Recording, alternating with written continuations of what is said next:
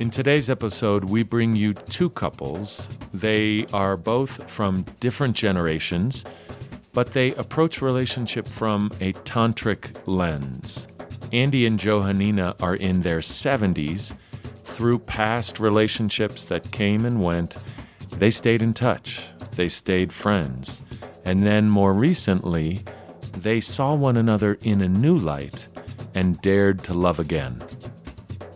When we come together, it's not just skin and it's not just parts and it's not just a goal of some kind of, you know, getting off or climax.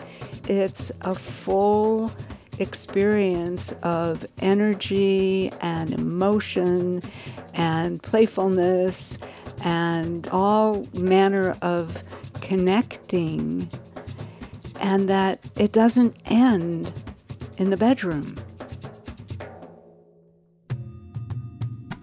Like Andy and Johanina, Grace and Corwin, our second couple, are in their 20s and they practice a Taoist tantric sexuality.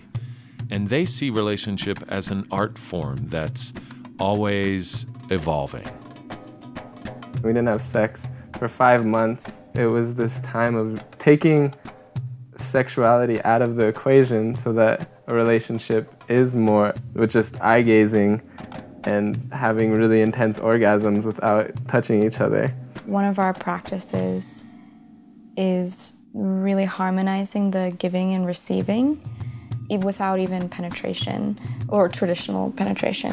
I just feel like if there's a consistent flow of the give and the receive, and if that's in harmony, then that creates this field of harmony within the bedroom and outside of the bedroom or wherever we're having sex, which isn't always in bedroom.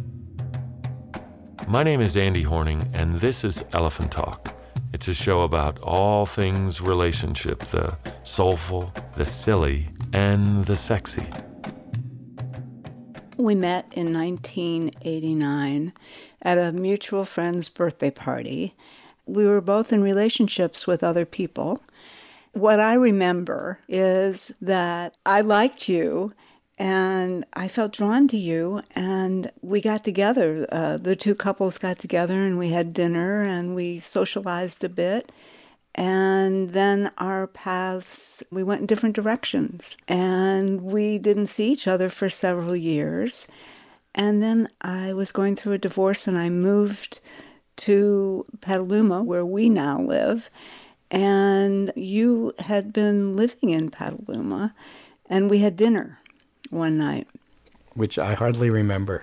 I think some time went by. We were at a Christmas, some holiday party, and spent a lot of time in a small group of people talking. And I remember I kept finding myself sitting next to you for some reason. This I remember. I remember we were sitting in like high benches. Yeah. Like bar stools. Bar stools. Even though it wasn't a bar. Yeah. and it was just a pleasure to talk with you and, and be with you and catch up on uh-huh. things. You you always felt familial to me. Not just familiar, but but like family. Tribe. Tribe. Yeah. Yeah. And you were in a new relationship with someone who had gone to your high school. At that time, I was in a relationship with someone who had cancer, got sick while uh, soon after we got together. Over the course of the next year, he got very sick and, and died. We reconnected during Stephen's illness. During that time, my relationship was coming to a completion in Chicago, and I was coming back to the Bay Area. And we again we had lunch one We had lunch. And the word new is the one that resonates for me because you're talking about the process of Stephen dying. And I just looked at you with like new eyes and, and heard you with new ears and thought, wow, what an amazing person. Mm. But again, it wasn't like like a, in a romantic sense or like, oh, this is somebody I want to go out with or be with. It was just what an amazing person that day it was I had a sense of oh knowing you over a long period of time I got to see you in a new way And that kind of marked something for me. At some point, we recognized there was something happening between us. One of us said, This feels like falling in love. And then one of us said, But it's too soon. And then one of us said, Well, what is it too soon for? And so we named it. It's too soon to be lovers. It's too soon for a relationship. But, But it's appa- not too soon for falling in love. We said, we'll just let this be what it is and not turn it into something else. And then we kissed. And then we kissed. We kissed in our kitchen in a certain spot. That spot is a touchstone for us. So we go back to that spot when we feel like we need to remember the love and the, the romantic connection. that moment in the kitchen is when our essences created a new kind of dance together and started forming the foundation of our relationship. There's something steady in our essence connection that's Well- stronger and deeper. Telling it now from the place we are reinforces the richness, the depth, the rightness of our being together. And that's something that has continued to build. We had some things to work out the first couple of years uh, that we decided to be together as a couple. Stuff that came up, triggers, pat, you know, patterns that we needed to work out. Like clunky baggage that we were carrying around. Really, we were tripping over them in the first few years of our relationship. I think we have kind of thinned it out to a way that we just don't we don't fall over it so much as we you know we kind of run into it. But having worked it out to tell the story reinforces, again, I'll use the word the rightness of our being together. I mean, I'm, I'm feeling very tingly and looking, looking at you and just loving you in a, in, in such a deep way and rich way. We've gotten really good at uh, making repairs quickly, recognizing what we're doing that is not kind, It's more like a little match lighting now when stuff comes up, as opposed to like a huge bonfire that's going to burn down the house. Well, we almost did burn down the house. I mean, you know, we ran into patterns that we each had that just fit perfectly into one another in a very negative way. I started going into some behaviors that really were self destructive for me and also self destructive for the relationship around how I was handling money. And this triggered your huge stuff from your childhood. I got really stubborn. And what happened for you? I unconsciously started acting out my own family patterns. It broke down the partnership. You became my enemy, and I became your enemy. We needed to separate for a bit to sort it out. Getting help sooner might have been, you know, might have Perhaps. helped. Yeah. Perhaps. It, yeah. We were always talking. We didn't, we didn't mm-hmm. not talk, but but we still recognize the bond between Yeah. us. Yeah. And that's what that was made it even more frustrating at times and poignant is that we still had this bond and there was something we really needed to clear to mm.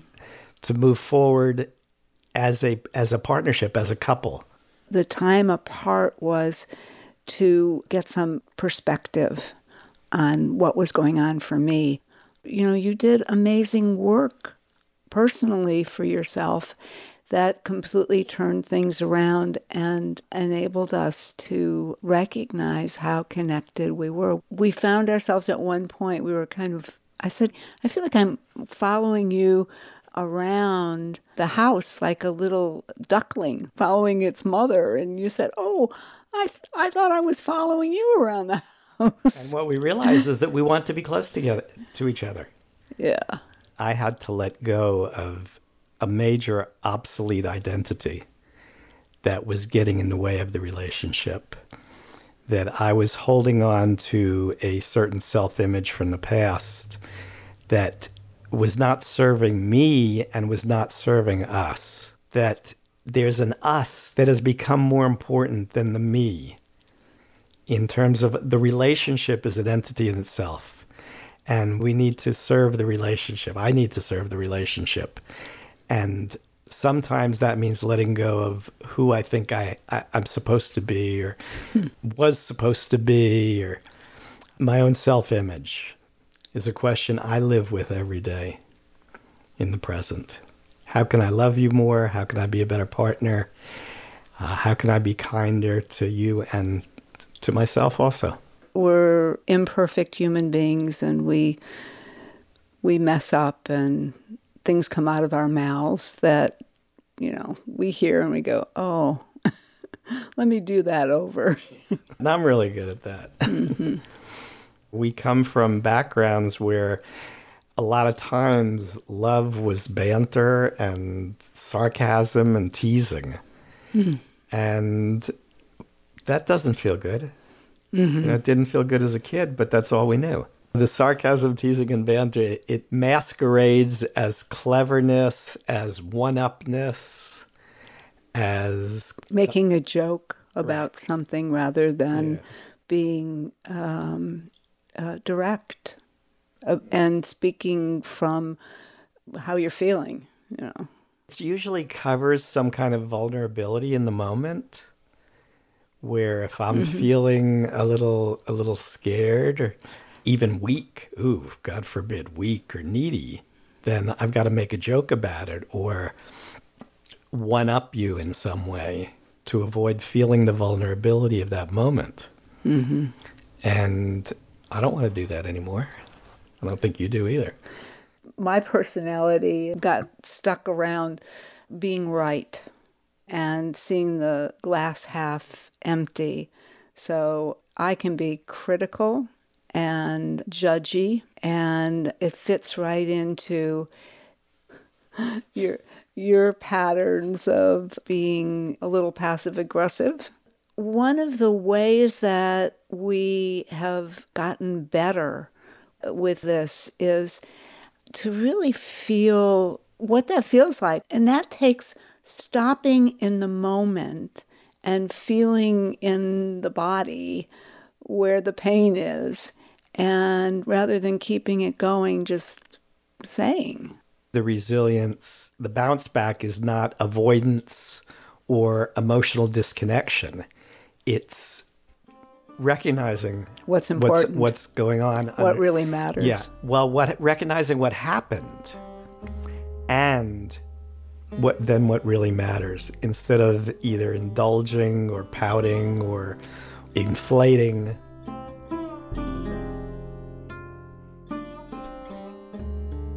Who doesn't have baggage from a previous relationship? Perhaps very new couples at an early stage in life. Certainly, Andy and Johanina in their 70s have had lots of relationships, and so therefore there's lots of baggage. What's different is that there's a level of humility, a level of courage in owning their baggage. What's also true is you can see them finding some sexiness, some joy, some pleasure, some sensuality as septuagenarians. That's pretty incredible. We were talking about our relationship, kind of doing an inventory a few days ago, and we were saying how we're best friends and great housemates and working partners. working partners and husband and wife and doggy parents. Doggy parents and step parents to each other's children.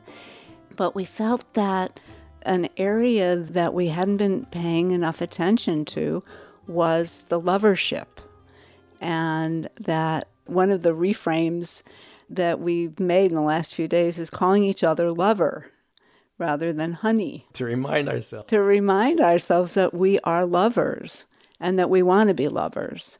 Regardless of our age. Yes, right. As we continue to mature. And what does it mean to be lovers? At 70. Yeah. in my journal was my travel notes from a trip to India about 10 years ago, where I went on a tantric quest in search of a teacher. We each have spent time studying and learning both ancient yogic traditions of Tantra and modern interpretations of Tantra. I think the basic piece that we have taken, that I think is the kind of foundational piece, is presence. Being able to drop into being present with each other is our practice, really. You know, it's not a complicated, technique oriented way of being with each other, but it, it is an important aspect of how we connect with each other emotionally, physically, and spiritually. And spiritually, yeah. One of the things that really helps us is we have a practice that we do called yoga of touch. It's a non goal oriented way of being tactily, physically present with each other. And it's a partnered meditation that includes touch. I like a lot of music analogies. So for me, it's harmony, it's rhythm, the rhythm of my breathing, being present to that, being present to you as I look at you and I see you breathing feeling the harmony of our energy, of, of our love for each other, and really attuning and aligning to that. It's not a complicated practice. It's our commitment to appreciating as many moments as possible because we don't know how many we're going to have. The idea that our relationship is improvisation. We've never been here before a lot of it we're making up as we go along. and the other image around that is a dance. And, and I want to dance, you know, I want to dance with you and discover new steps. the practices of Tantra are energetic more than um, technique. I recognize that you are an energy being you recognize I am a, a being with energy. And when we come together, it's not just skin and it's not just parts and it's not just a goal of some kind of, you know, getting off or climax. It's a full experience of energy and emotion and playfulness and all manner of connecting and that it doesn't end in the bedroom. I'm in an orgasmic state right now. I don't know about you, but I'm I'm just sitting here mm-hmm. vibrating and enjoying this and yeah. loving looking at you yeah. and listening to you and yeah, I mean that that is part of the you know the whole tantric worldview is that is that everything is pulsating and the genital orgasm, I like to say that the genital, genital orgasm is just one aspect of that pulsation. I'm pulsating right now. Yeah.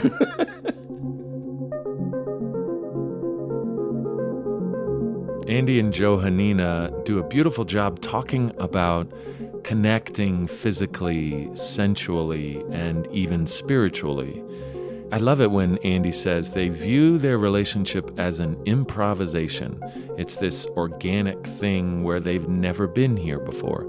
Certainly, we like to view conversations here at Elephant Talk as just that organic improvisations. But wow, what if we looked at relationship as if it were an improvisation? Grace and Corwin are in their 20s, and similar to Andy and Johanina, who view relationship as a dance, Grace and Corwin view it as an art piece where they both have paintbrushes or sculptor tools or whatever metaphor you want to use, but they talk about balancing and sharing and harmonizing the energies within a relationship being in relationship for me it's just an experience of like an art piece you get certain ideas and what if we try this out and what if we try this out and and what do I want and what do I need, and then seeing how that relates to what Grace wants. I feel like it was last, you know, in the December when we talked about relationship being an art piece. It was that conversation that we had that sparked, oh, we're creating something here together, and I'm going, I'm here for it. And I want it to be revolutionary. And so for me, like a really big intention of our relationship is moving from what I see as dysfunctional relating to functional relating. I feel that we live in a world that is full of dysfunctional relating between lovers, between parent and child, between person and plant. So, my idea of revolutionary is not going into a new structure, but what if we were to get out of structure altogether? A lot of people, I feel like, ask us if we're in a polyamorous relationship or open relationship or a monogamous relationship, mm-hmm. and I say no. we are acknowledging our deep connection with each other and supporting each other fully, but we don't have to put parameters on it. I feel like there's this rebellious or anarchist like in me or something's like, yeah, fuck structure. And I love that part of me. And if we don't have the structure of the ground of communication, nothing can flower or yeah. grow. And so maybe more than getting out of structure, it's like this constantly evolving structure. Mm. Just as a tree grows, it has patterns, but there's fluidity in which way it grows and how it grows. And maybe I wouldn't say completely getting out of structure, but constantly reforming the structure that we're a part of together. It reminds me of a conversation that we had somewhat recently where I was experiencing doubt about our relationship. You just said it's not really up to us because we're surrendering to something that's coming through us. It was this idea because we're both artists and we have a lot of mediums of art a lot of artists thought it's like, wow, everything's art, physical, visual, or sound art. But then what about things you can't see or feel? And what about a relationship? Everything we do together and interact with each other is important. We have to be conscious of it because there's an entity that we're creating called a relationship.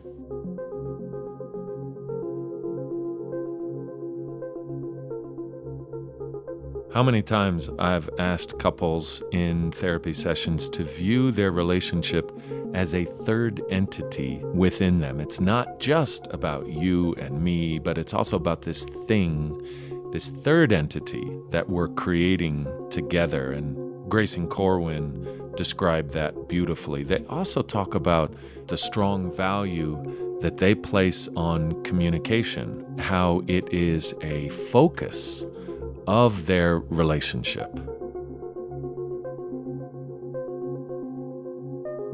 Part of our meeting story, too, was we slept together, but we didn't actually have sex. And we didn't have sex for five months while we were basically in a relationship. We both practiced certain Taoist sexual techniques that were synchronistically the same.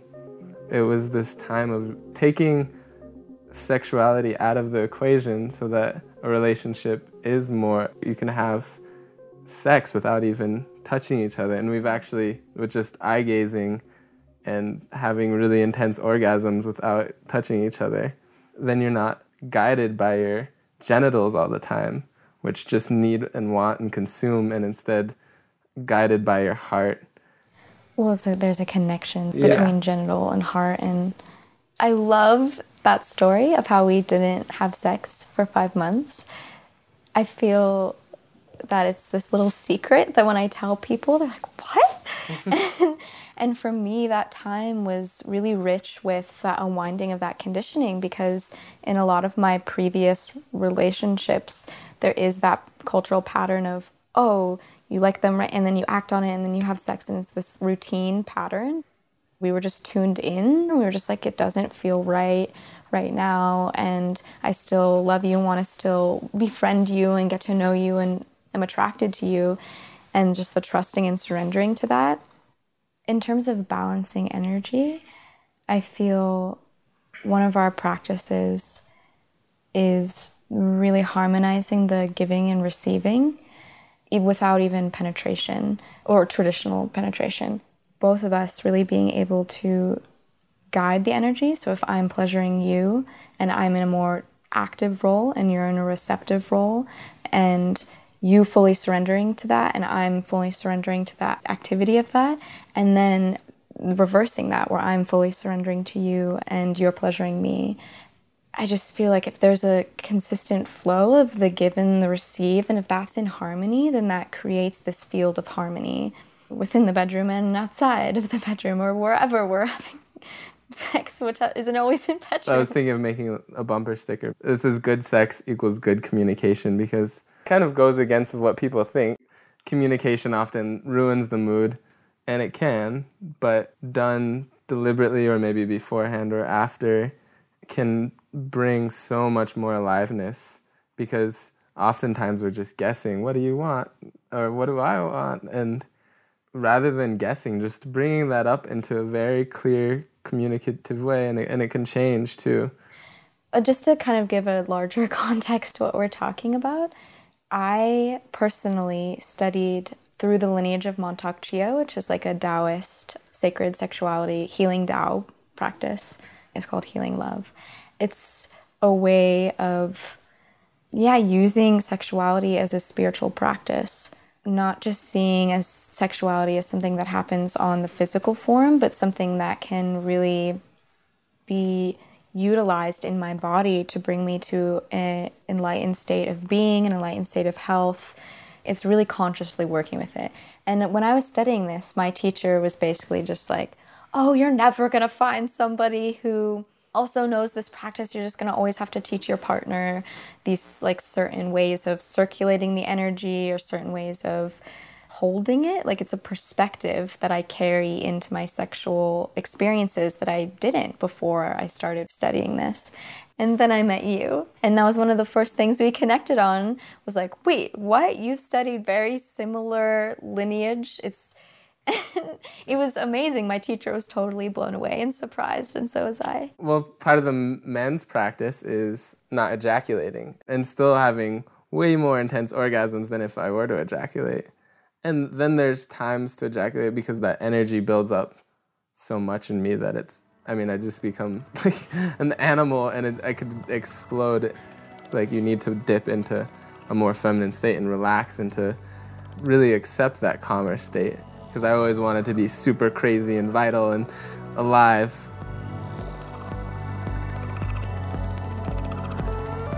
What I love about Grace and Corwin is their commitment to learning and growing and using sex as a form of surrender and pleasure and just getting curious and seeing it as this beautiful path of discovery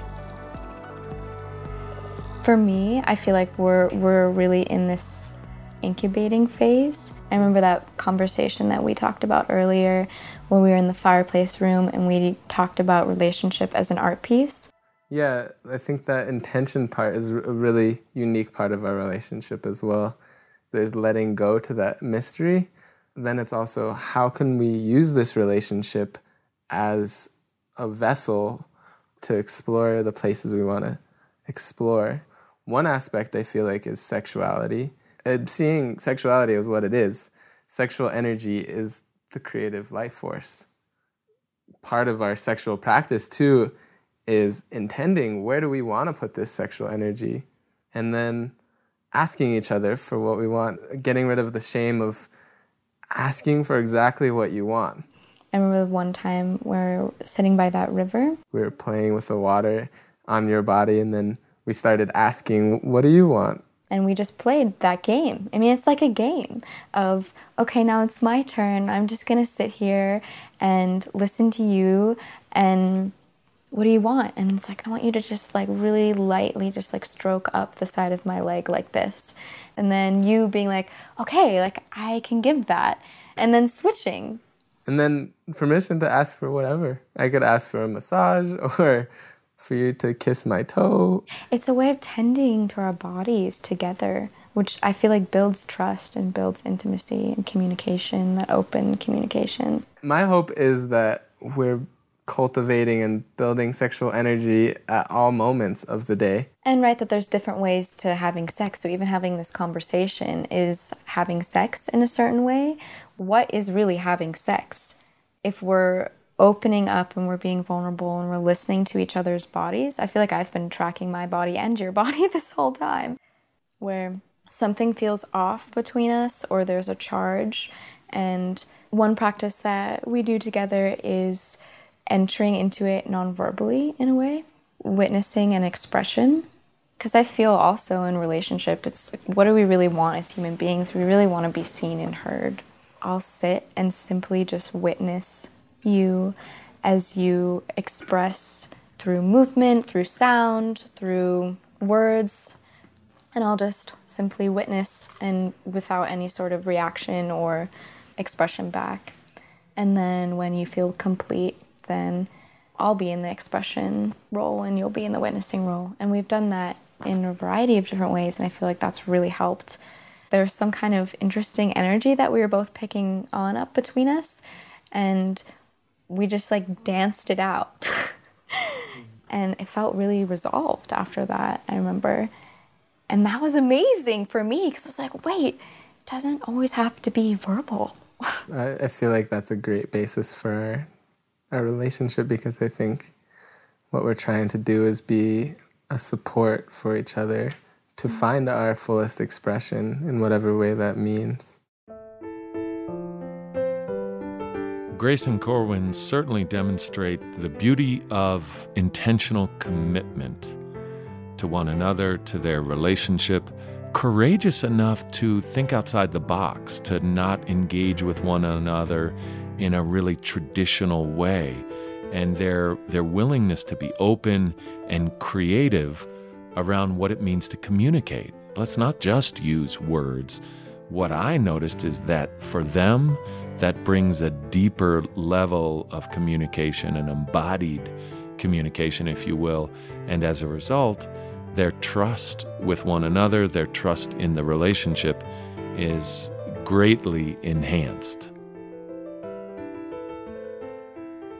Thank you very much. I'm grateful for Andy and Johanina and also to Grace and Corwin for being willing to sit down and share their stories. Please visit our website for additional information about various Taoist and Tantric practices, teachings that were mentioned in this episode. Subscribe to our podcast on iTunes, Stitcher, SoundCloud, or wherever you get your podcast. And also review the show because your feedback is incredibly important and it's greatly appreciated and it helps us get the word out there about Elephant Talk, the show. I'm your host, Andy Horning. This is Real Love. This is Elephant Talk.